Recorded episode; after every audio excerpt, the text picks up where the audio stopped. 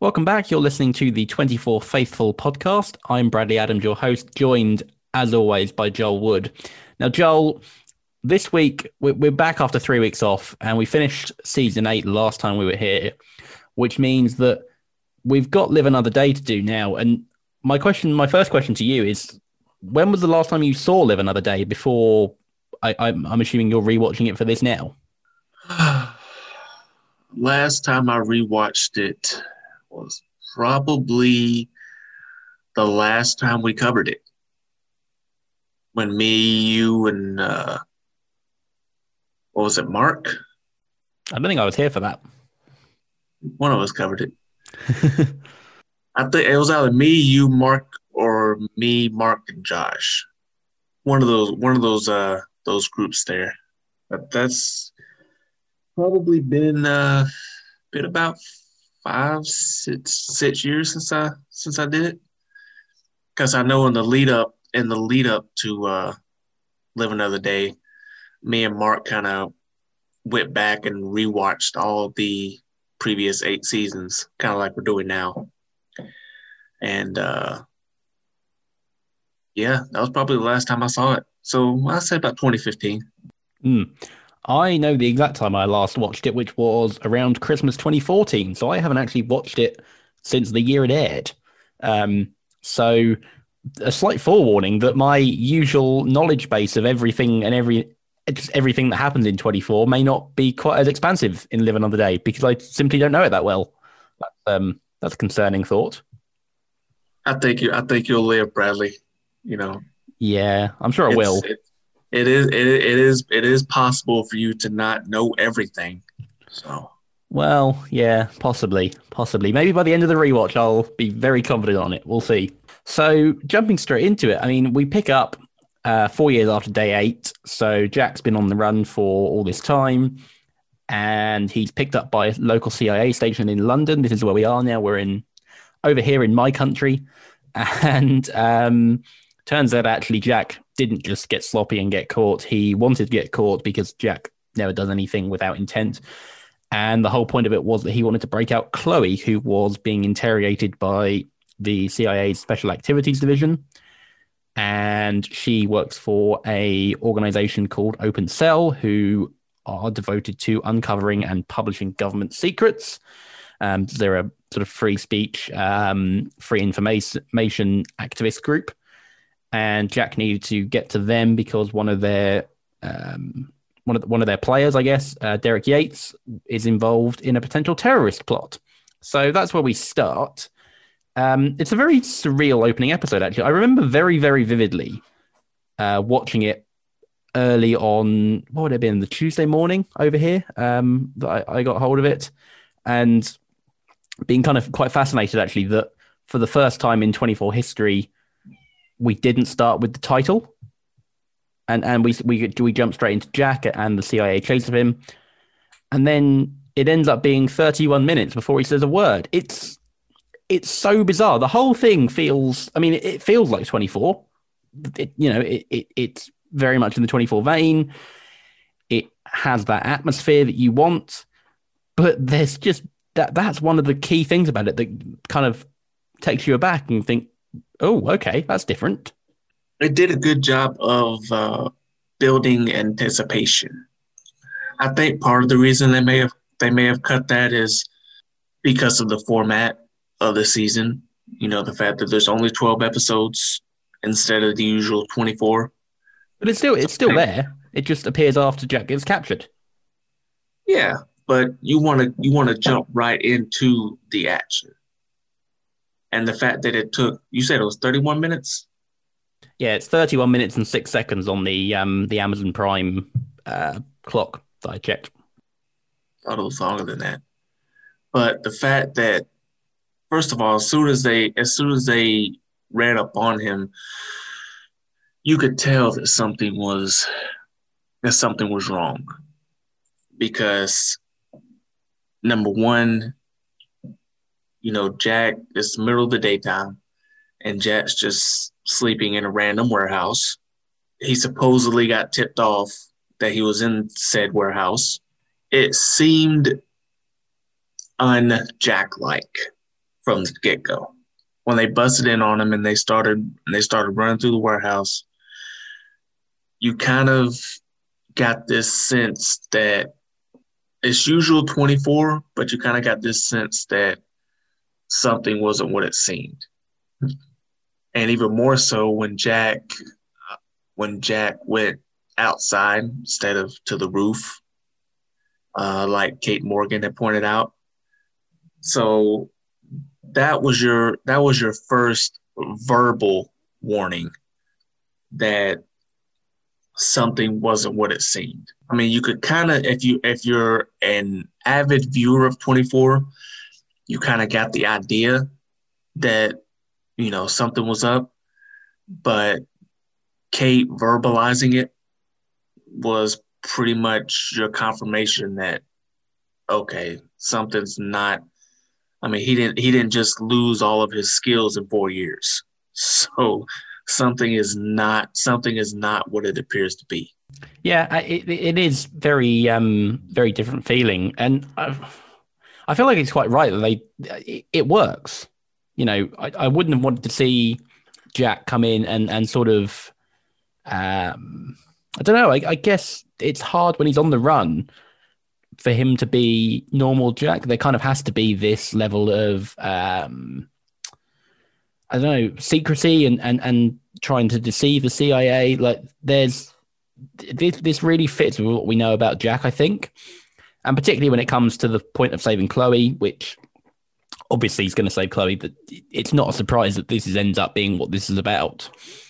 Um, but equally, it plays into it quite nicely that actually he's kind of he's there to save Chloe, but he's also not there to save Chloe. He's there to follow up on a lead, um, and, and trying to stop this threat. And that that's right. You know, there are a lot of things that we'll talk about with Jack where he's very different from the first eight seasons. But this heroism approach, this this desire to stop bad guys from doing bad things, terrorists from committing terror acts, and, and saving Heller and saving London and, and whatever, that's still there. And I think that's quite right that that is the the motivating factor for him in this first episode from from when we meet him, even if we don't know it.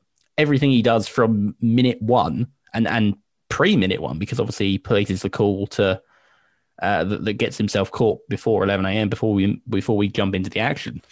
All of it is is based on his desire to save the day. So you know there are some things about Jack that don't change. This is the key one. I think it also has a lot to do with who the president is at the time. I mean, he even he even says it in a conversation he has with Chloe later that he feels like he owes the Heller family. Because um, remember, remember, you know, take a step back and remember the last time that James Heller and, and Jack Bauer were in the same room together. You know, it wasn't it wasn't exactly a a, a positive meeting. It kind of fits in with um, Adrian Cross's line of uh, anybody ever mentioned your rather rude habit of asking for favors accompanied by the threat of a gun.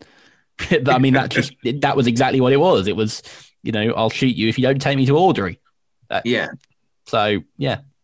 And uh, you know, then who can who can forget the line that Heller says where everybody that's around you ends up dead, which is kind of an ominous warning considering what happens later this season.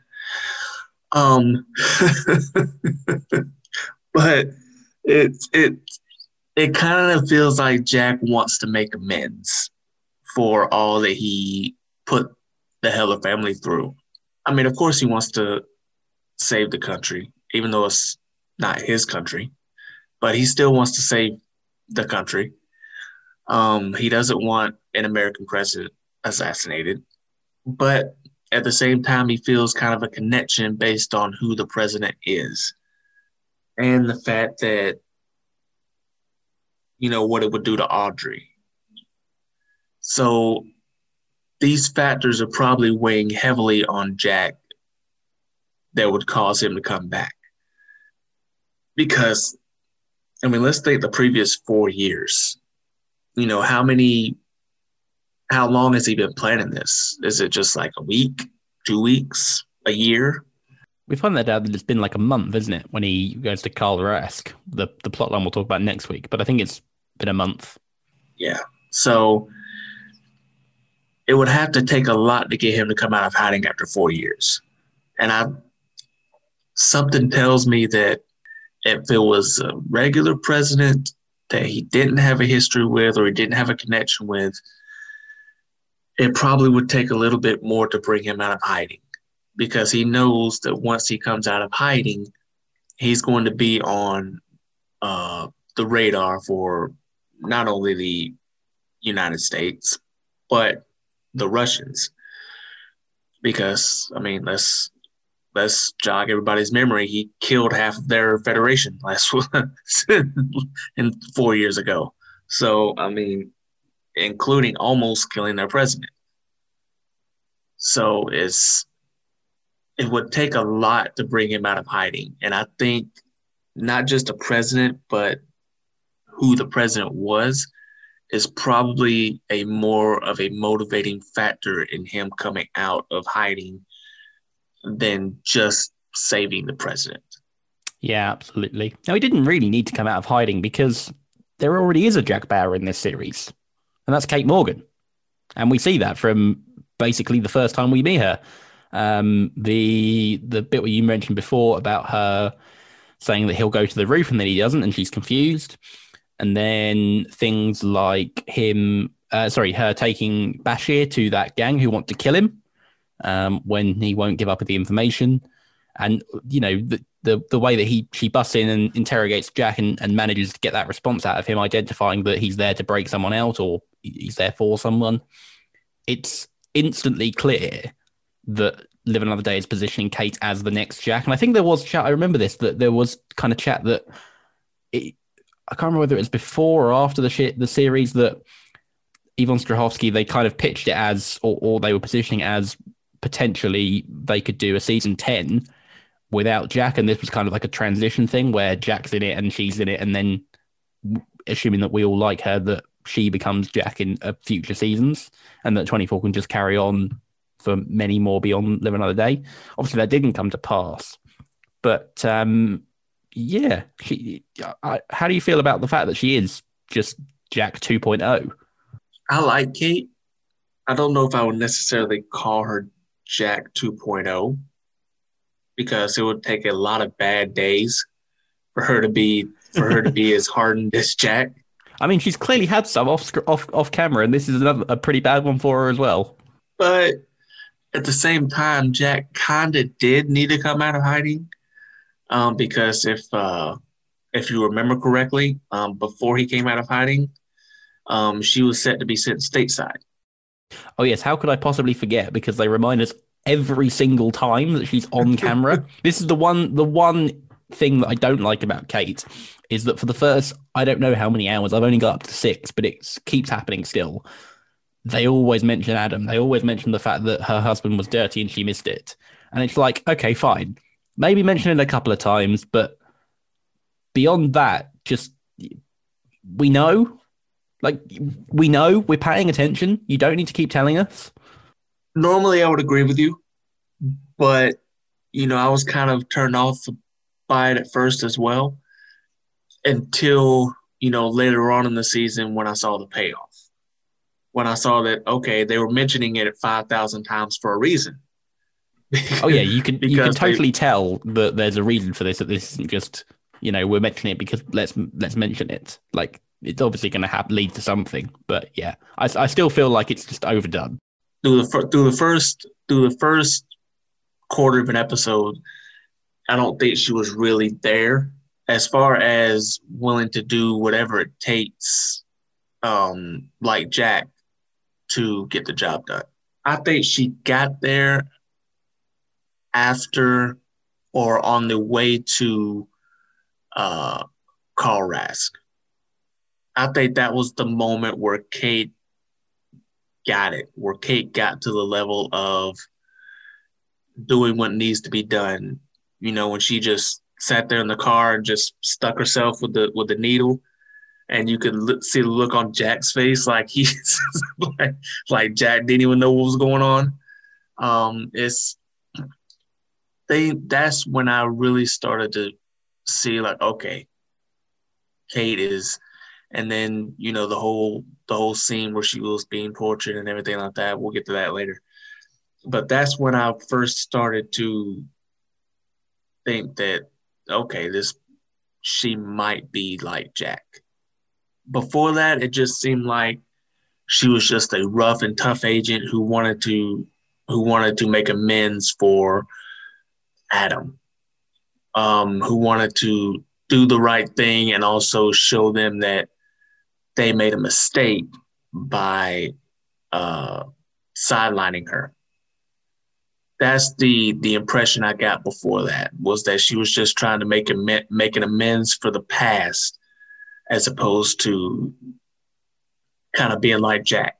Yeah, yeah, I, I feel like both are true. Like she's clearly trying to make up for the fact that what happened with Adam and, and trying to prove herself and trying to prove to to everyone that actually she is really good.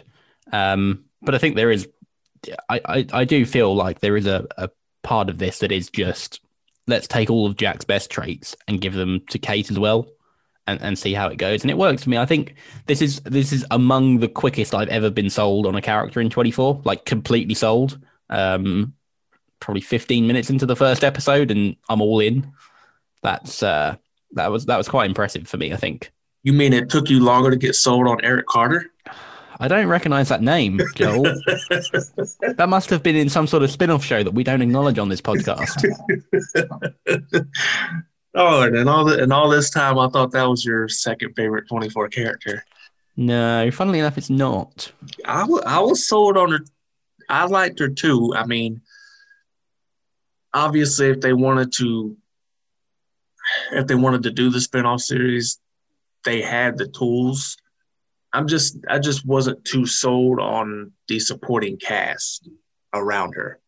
Like she was she was good, but you know, in 24, you always have you have Jack, but then you have a good four or five characters around him that you know you can lean on that you focus on other than Eric and maybe Jordan, there aren't really any other characters that they focus on.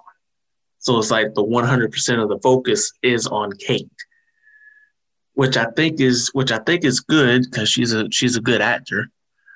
I just I just think that in terms of the supporting cast around her, it wasn't as strong as previous um, versions of 24. Um, but Kate as but Kate Morgan as a character, I even said it during the time when I was uh, doing this podcast with uh, with Mark, I believe, that I would be that I would be on board with a um, season ten of twenty four with Kate Morgan, as long as they ended Jack's story the right way. If they gave Jack a proper send off um, I'll be on board with them continuing Kate Morgan's story. Mm. I mean, in terms of the supporting cast, I, I do like Jordan a lot, although he's not he doesn't have a very particularly prominent role. Um, certainly not in these four episodes. Steve Navarro is okay for the moment. Anyway, we'll talk about when he doesn't become okay later on. Um, and Eric is terrible. I, I really don't like Eric. But um, the thing is, like, th- there is a dynamic that it, it feels like they kind of uh, claw back on the supporting cast because you've got Jack and Chloe as sort of, uh, sorry, Jack and Kate as sort of co-leads, and then Chloe's the support to them both. And then after that, you kind of don't need anyone. It's a weird thing because 24's always been Jack first, apart from that one episode in season six that I hate. And like, so you've always had Jack is sort of the, the main guy. And then you have the likes of Chloe and Tony and Edgar and Michelle and Bill and Curtis and Milo and whoever who are around them because like one character is a lot to put all this stuff on. Whereas when you've got two characters and particularly now with 12 episodes two characters that are very similar that you can put in this situation and sort of have this great rapport that they do have the need for these supporting characters is, is lessened i think and and we've obviously spoken before about things with Kim and Terry and the cougar and the amnesia and the weird guy in the the middle of the forest and all these other side plots that we don't particularly like. And although there is a lack of supporting cast at, at the CIA, it does feel like we're missing some of that potential baggage that we've just, you know, we can focus on the things that matter. Um, so yeah, I'm not too I'm not too bothered about the the weaker supporting cast. It's okay for, I guess, for this season for Live Another Day. I guess it's all right. But when I was when I was thinking about a possible season ten of 24 without without Jack, um, because obviously if Jack's not there, Chloe's not going to be there either. So then you got just Kate and her somewhat weak supporting cast. Yeah, it doesn't lend So- itself to continuing the story, does it? Not not really. I mean, I don't I don't hate I don't hate Eric as much as you do, but He's awful in these first four episodes. Come on, he's so annoying.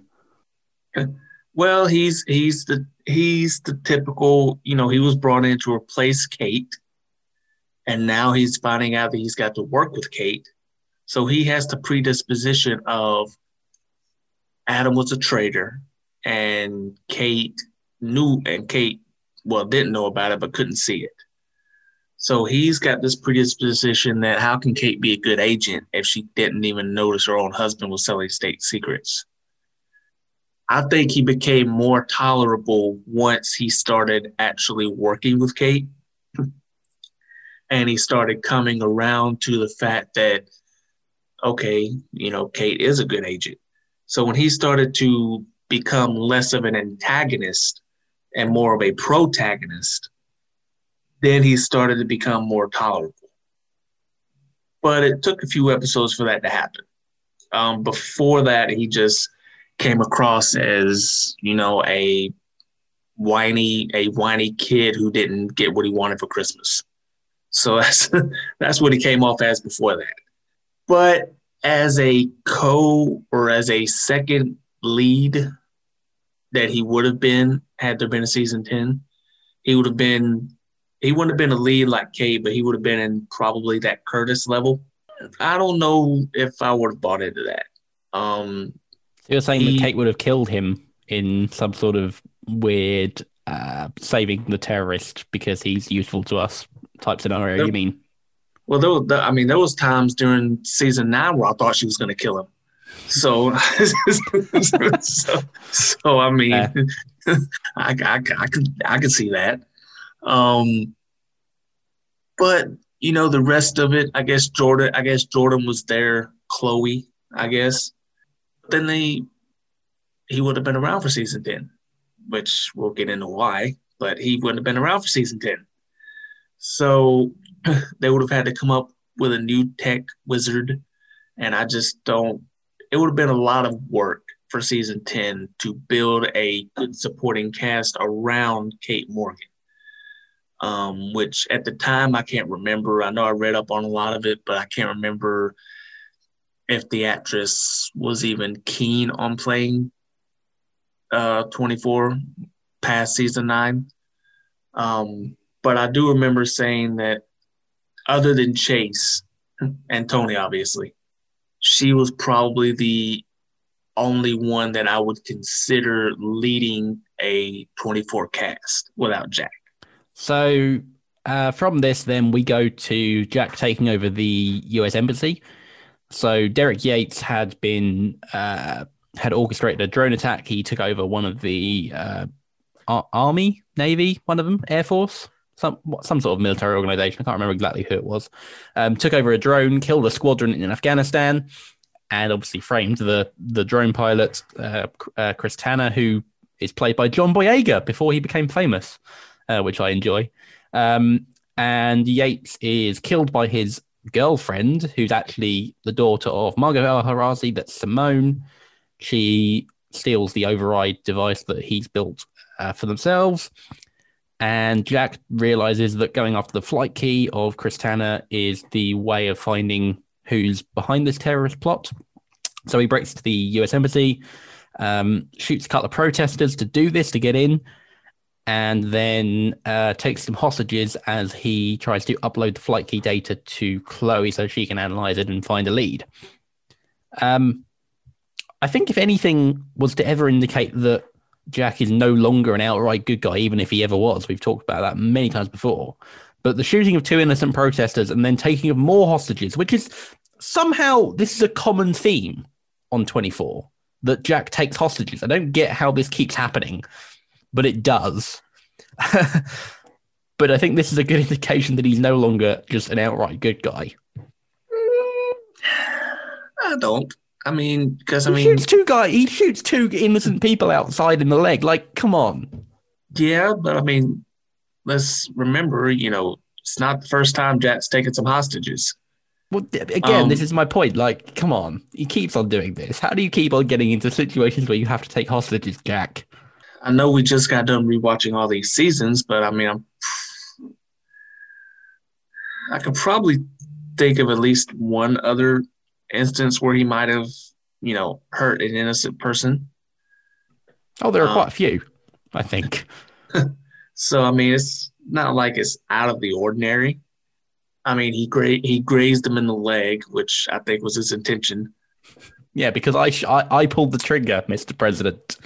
Things like that that show that Jack is not as unhinged as everybody around him seems to think he is at this point.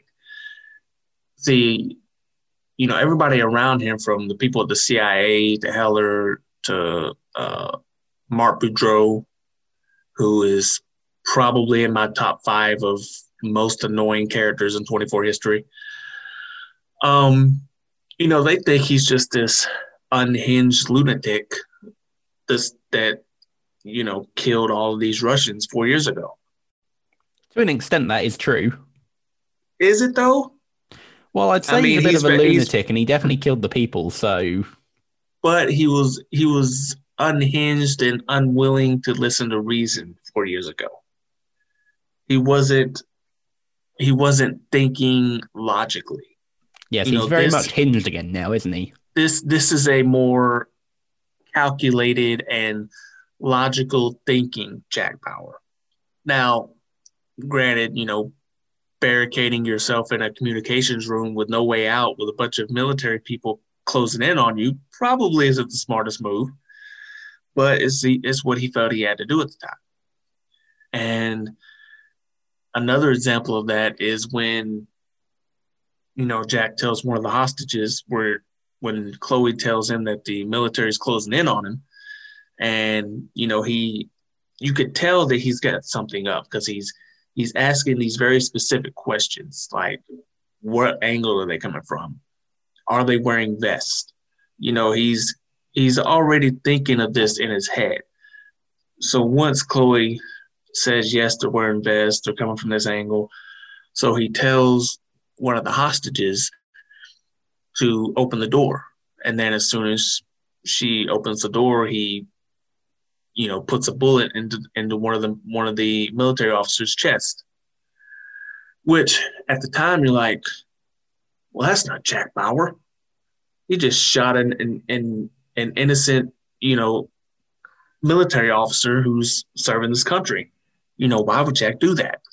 Until you realize that he did that because the officer was wearing a vest. If he wanted, to, if he wanted to kill him, he would have put a bullet in his head. Uh, how many So- times have we heard the line, "If I wanted to kill you, you'd already be dead"? exactly. Jack is especially, you know, as as point blank range as it was. You know, if Jack wanted if Jack wanted to kill you, you would be dead. So, and he he mentioned he mentioned that too, and you know that's when that's when you start to notice Kate starting to and you know this happens a lot, right? In 24, whenever Jack goes rogue, you know, eventually it just starts as Jack against everybody else. And then one by one, they start to come around. You know, it starts off as just one person. And then one by one, they start to come around to, okay, well, maybe Jack's not such a lunatic after all.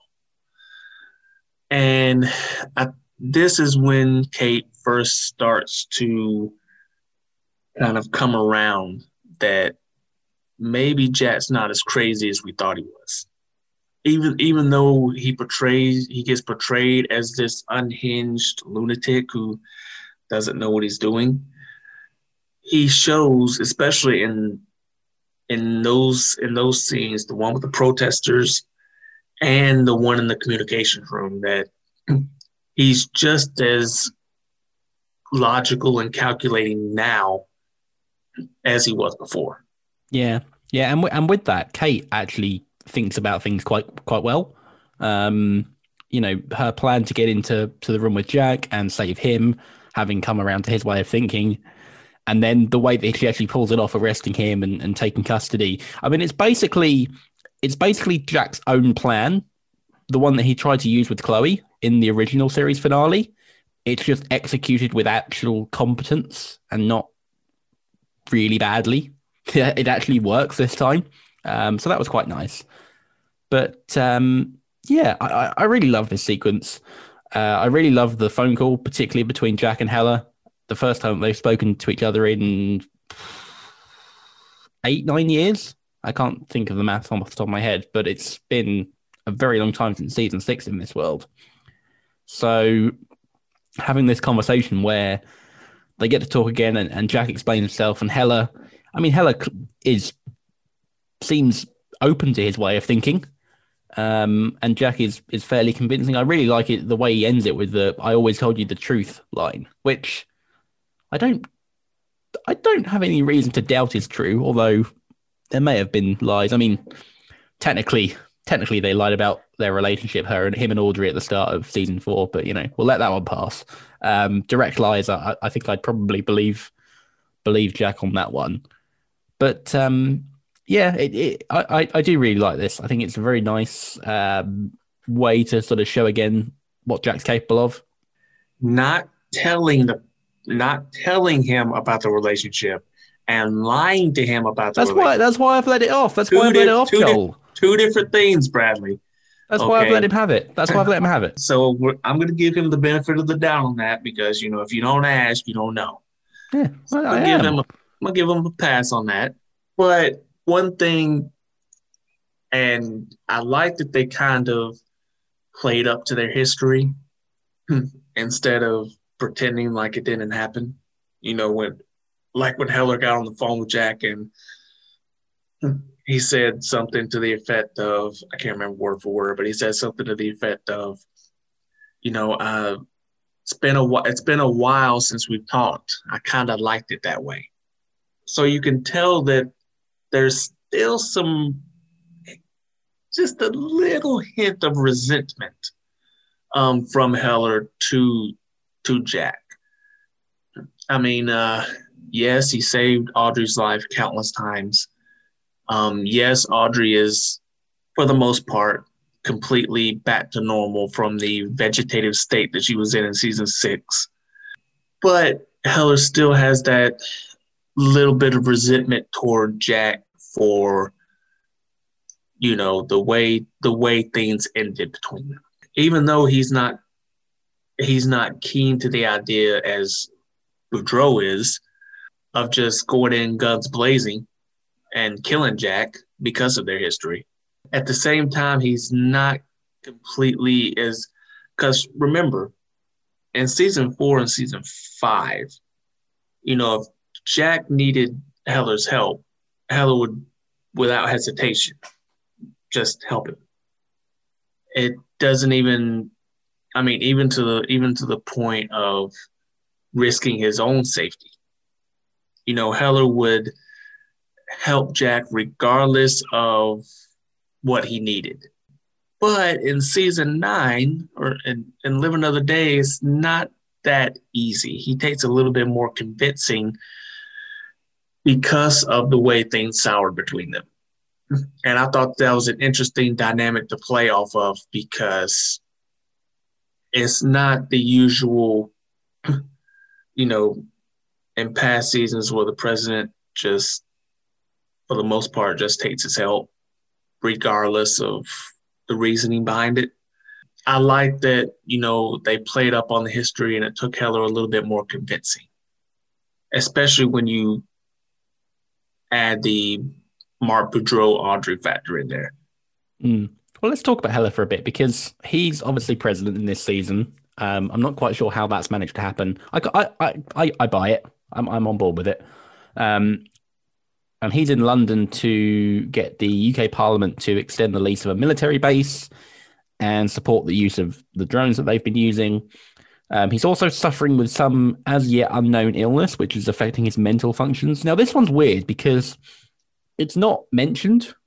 So, the first four episodes, it's only ever talked about in those kind of vague terms about his, um, you know, he wouldn't be symptomatic for another year.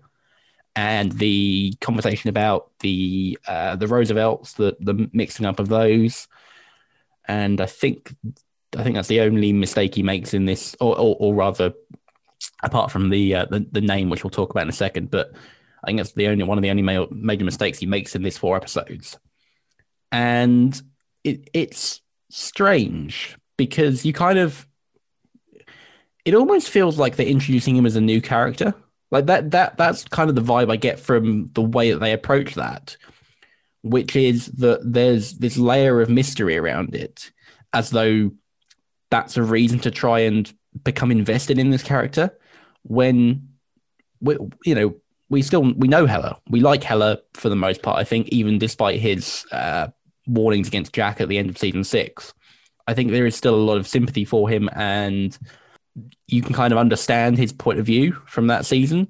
And so when you when he turns up as president here, I think I think pretty much everyone's going to be on his side, uh, particularly when you throw in Audrey. So I, I, do find it very strange that they don't refer to his his Alzheimer's, which is what it ends up being, until much later on. I, I do find that weird.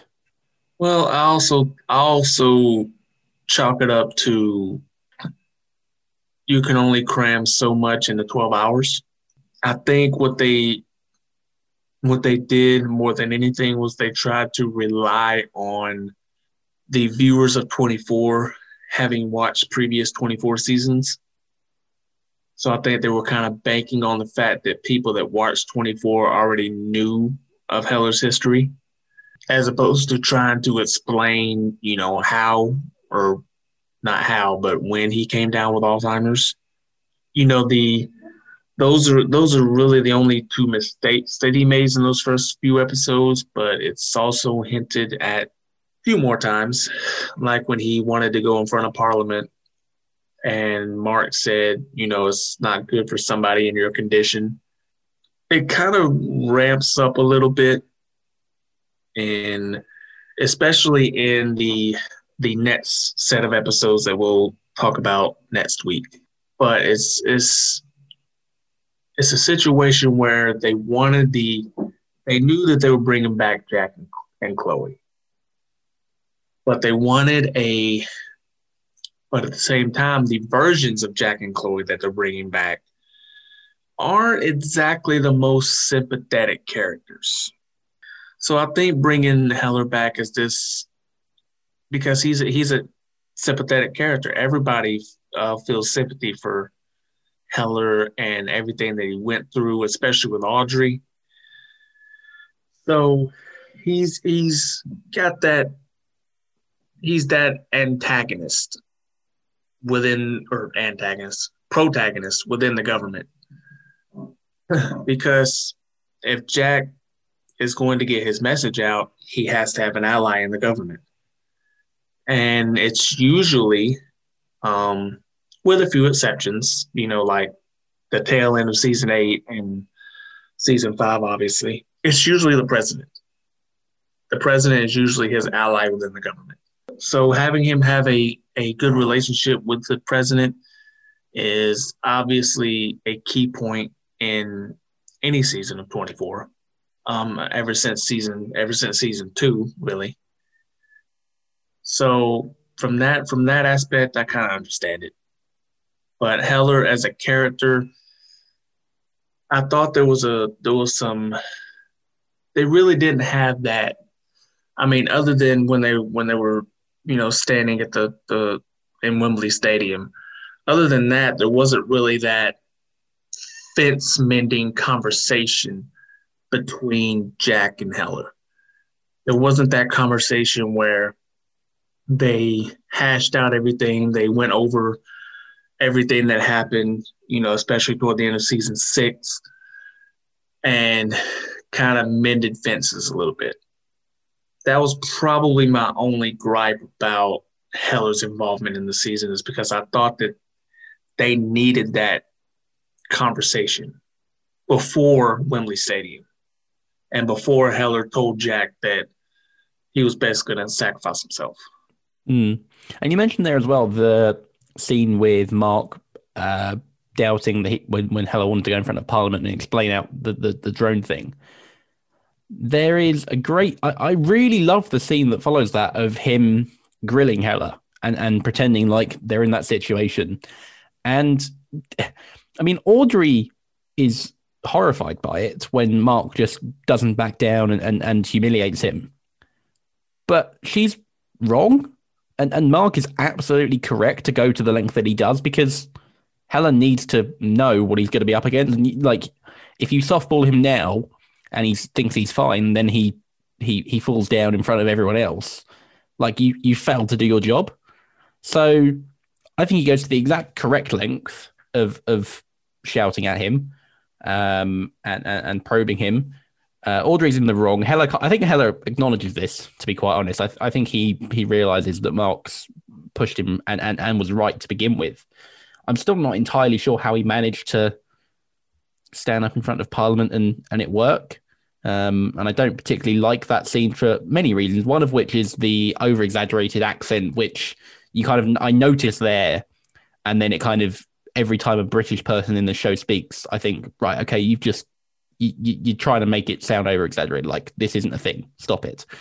And also the fact that like he's he's he's so on the back foot in that scene at the end of what is it one till two p.m. And then we cut into it like six, seven minutes later into sorry, six, seven minutes into the next episode, and he's wrapping up his speech, and it's like he's he's given the greatest speech of all time. And I think, well, okay, but a, I don't I don't believe that we've gone from where we were before to where we are now. And B, if we have, can we see some of it, please? Because it's just it just seems a weird place to cut it out. And yeah, so yeah, but but I'd say the, the scene with Mark questioning him, and, and, and we'll we give a lot of slack to Mark, and, and we certainly will next week with some of his actions. But um, a jerk. Yeah, I, I, I do really like that that he does that, takes that approach. That's the sort of thing that he should be doing. Do you not agree? Yeah. Um, I mean, Heller kind of needs to know what he's up against. Unlike unlike you, I actually liked the scene in front of Parliament because I probably would have got a little bit bored if I just watched him just fielding questions and answering questions and stuff like that. Probably would have bored me a little bit. So them kind of skipping to the end where he makes his final speech and everybody gets up and starts clapping and you know stuff like that. I think it's just I don't believe it as a reasonable scene, knowing the UK government. Well, you gotta you gotta take your your your your uh what is it? what, what is your uh, I've got to look at this as a country neutral. pride out of it. I've got to look at this as a yeah, neutral. you gotta yeah. Yeah, you got to look at it. Look at it from look at it from a uh, from an American point of view. Okay, this is because if you look because if you look at it from you know your country's point of view, you know there's probably several things you could point out. Like, wait a minute, they don't really do that. Here, You know, the great you thing know? about this is I did this because in uh, after Simone kills Derek Yates, she leaves that pub, and I went and found it on Google Maps, and then she goes into Kennington Station, and I went, I'd like, I know that area a little bit, and I went and found it on the map as well. And Kennington Station is a 25 minute walk from that pub, and Jack gets there in like 30 seconds. He says it's over the road, and I'm just like, no, I'm no, I'm not having it. This is not, this is fiction. This is not how London looks. I don't like it. I'm not on board. Well, Bradley, I'm going to let you in on a little secret. Okay, I don't know if you know this or not, but um, the series is fiction. Yeah, I know, but like, you know, find a pub close to the station. Come on. Well, maybe there wasn't a pub close to the station, Bradley. I'm sure. Maybe there wasn't. I'm sure there is. Next time I'm there, I'll have a look. Also, like it's obviously a filming quirk, but when the tra- the, the the the train pulls in and the first like four carriages are completely empty. I, I remember them talking about this at the time that they had to go round and round. It took them all day because they obviously get one one bit of filming going from that station to the next station, and then they've kind of got to get in the taxi or whatever and go back and set everything up again. So ten takes takes like three hours. Um, but I just love that the first few carriages are completely empty, and then the one that Jack and Simone are in is just completely packed. And I think, you know what? No, a train pulling into Waterloo at one in the afternoon and having empty carriages? No, I'm not having it. It's just not believable. Sorry. Bradley, I'm sure I'm sure we can do probably a whole episode on the, the the intricacies of how they portray the the, the UK well that aren't exactly on par with how things actually go there. I, am sure I would love that kind of analysis. I'm I'm sure you would. I'll get Josh on the phone for that. Um, but I I liked the the scene with Heller in Parliament. Um, I liked it mainly because I didn't see it because you know he started talking and then they went they went away for a couple more shots and they came back and it was over. I kind of liked that um, because like I said, I would have been kind of bored just sitting here hearing him answer questions for ten minutes. So in that respect, I was kind of okay with it. Um, after after Heller came out and then you know, Mark got on the phone with Navarro, and Navarro basically gave him the rundown of Jack taking the hostages and basically telling Mark that, you know, us keeping Jack under the radar, I'm just letting you know that that is no longer going to be possible. So, and you could see Mark's face like, oh, Jesus. Now, because now Mark has to tell Heller about Jack. And I thought that out of all the scenes that Mark was in, because like I said, he's he's probably my top five of most annoying characters in 24 history. But the scene with him and Heller and Audrey, and after the phone call between Heller and and Jack, Mark basically lays out his plan, and Heller's like, "You don't know Jack, we do." And then Mark goes into this speech about, you're right, I don't. I just know of the the carnage that he leaves in his wake. And do I need to remind you of the the carnage that he left in his wake four years ago when he killed like 15 Russians? And what he's done, what he's done to Audrey. I thought that that that was probably one of my favorite scenes of the of the season. Um, because you know, say what you want about Mark, but technically he's right. Um, I mean, the last time that the last time that Jack, Audrey, and Heller were in the same scene together, Audrey was in a vegetative state. And that was mainly because she went to China looking for Jack. Mark is right to be kind of hesitant on bringing Jack back into the fold because, you know, it's like Heller. It's like Heller told Jack in season six.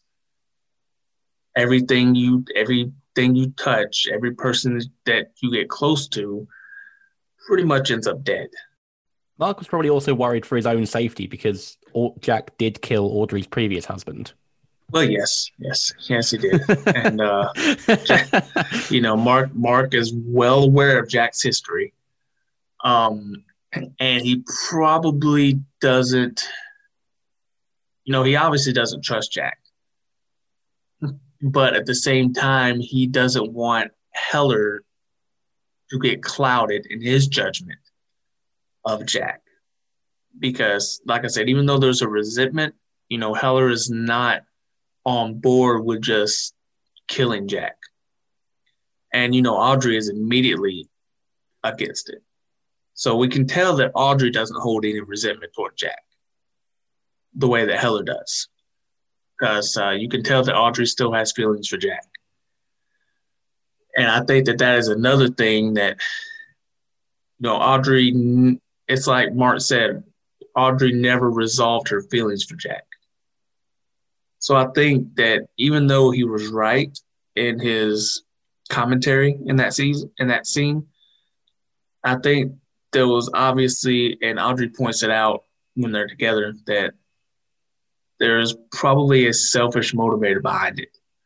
But it was still one of my favorite scenes of the season. Yeah, agreed. Now, there's one other thing we've got to talk about, and that's Margot, who has a role, or it's not quite as big of a role in the next few episodes, but she has a role in these first few episodes. Um, I get very Dina Araz vibes from her. I think that that's, you know, she's significantly more interesting, uh, although I do like Dina and, and significantly more evil um, than Dina, but I, I, think there is a familiarity there. I think she's probably the most. I hate Dina. do you hate Margot? No, I don't really hate Margot. I just I hated Dina's voice. Okay. Her voice, her voice just annoyed me to no end, which made me not like the character. Okay. Well, Margot, I, I feel like Margot is the most determinedly evil. Like she's maybe not the most evil, but she's the most committed to her evil. I mean, the cutting off her own daughter's finger to get Naveed, her husband, to pilot the drones. It's just the, the length that this woman goes to. It's insane. Well, I mean, that's why you have nine other fingers, Bradley. I mean, I mean, she didn't cut off her hand. I mean, that's not a justification for it, is it, Joel? Come on. Well, I mean, let's let's think about it here. I mean, she, she could have just cut off. cut off the other fingers. She would have cut off the other fingers if Naveed had not accepted. Well, cut off a finger one by one until he accepts. You know, that's why you got nine other fingers. So you got nine other tries.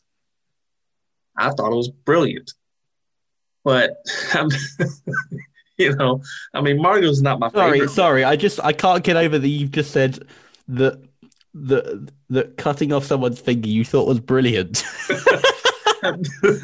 I, I, thought it was brilliant. Maybe that's you know, maybe that's a, a, a morbid view of me, but uh, I thought it was you know I thought it was brilliant. Especially At least for when a, Jack threatened Walt Cummings, he didn't actually take out his eye. He was just going to. well, if Walt didn't tell him what he wanted to know, do you think Jack wouldn't have taken out his mm. eye? Yeah, but he did. He didn't get to that point. Okay, let's let's let's let's let's think about this now. Jack cut off his own partner's hand with an to axe. save his life. To save his life, to be fair. Well, she was saving the mission. Yeah. You got to do what it takes to save the mission, Bradley. Wow. Wow. Right. Justification here.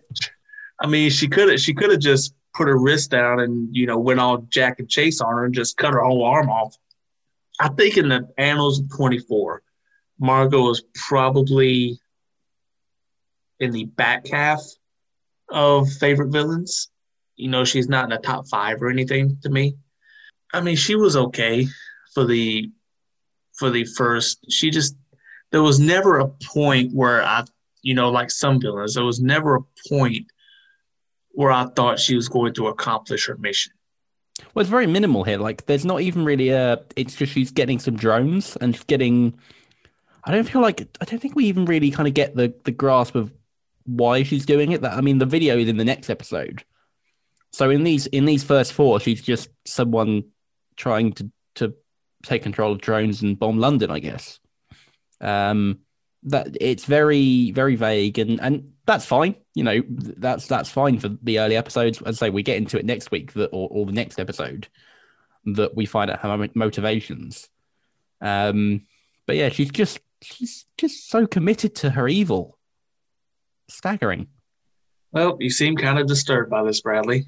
But uh so. well, yeah. I mean, just you know, Simone does everything for her, and she cuts off her finger. I also can't think of a single line in anything that I've ever seen that is more Michelle Fairley than Mummy's Waiting, and I don't think I don't think there is a single actor out there who could actually say that and even moderately get away with it. Like Fa- Fairley is pushing the line as it is. Like it, it just about doesn't go off the deep end. It just about is okay. I don't think anyone else could have got anywhere near that. Yeah, I, I, I could uh I could agree with that. It just sounded so creepy, like when she said, "Mummy's waiting." You know, it's just it's it just it just sends shivers. You know, it it sends chills down your spine when you're when you hear it. So I think that she definitely had the evil factor down. I think I think as well. There's a bit where like it just feels like she's maybe just not realized that she stepped off the Game of Thrones set and on to the 24 one. I, I, you know, I hadn't actually watched Game of Thrones before watching the other day, and now that I have, and I'm rewatching this, I can only see Catelyn Stark. So that's uh, that's curious. But anyway, eh, I guess I guess you could say that it's uh, there are certain air, there are certain actors and actresses that are uh, typecast like uh, no matter no matter what series I see Kiefer Sutherland in, I'm always thinking I'm just waiting for him to yell, "Damn it!" you know, we get the, the, we get the first one, and it's great at the end of episode two. Here, it's really good. Yeah, it, it took them longer than I thought it would. Mm. Well, this is the thing when we have kind of I was going to say new 24. It's not quite, but like you know, it, it it's different and it's a revival after four years. So you have that first Jack saying his first word, and then Jack like shooting the first guy, and then the first damn it. The kind of like the iconic. Yep, let's tick that off the checklist. Yep, we've got that. Yep, yep. There we go. Mole within the government. Okay, check that. you know, it's kind of there. The, the there's certain things that you can guarantee are going to be in the season of 24, and mm. you hmm. just kind of check them off as they go. yep, indeed there are. That wraps us up this week. Uh, we've talked about the first four episodes. Next week, we're going to talk about the uh, next four episodes, which is what, 3 till 7 p.m. Um, if you want to get in touch with us in the meantime, talk about anything that we've already talked about or some stuff in future episodes, um, you can go to Twitter at the 24 podcast. You can go to the website, 24faithful.com or you can leave a voicemail at 405 771 0567 and we can play that out on the show for you. But we'll be back next week. Hope you'll join us again then.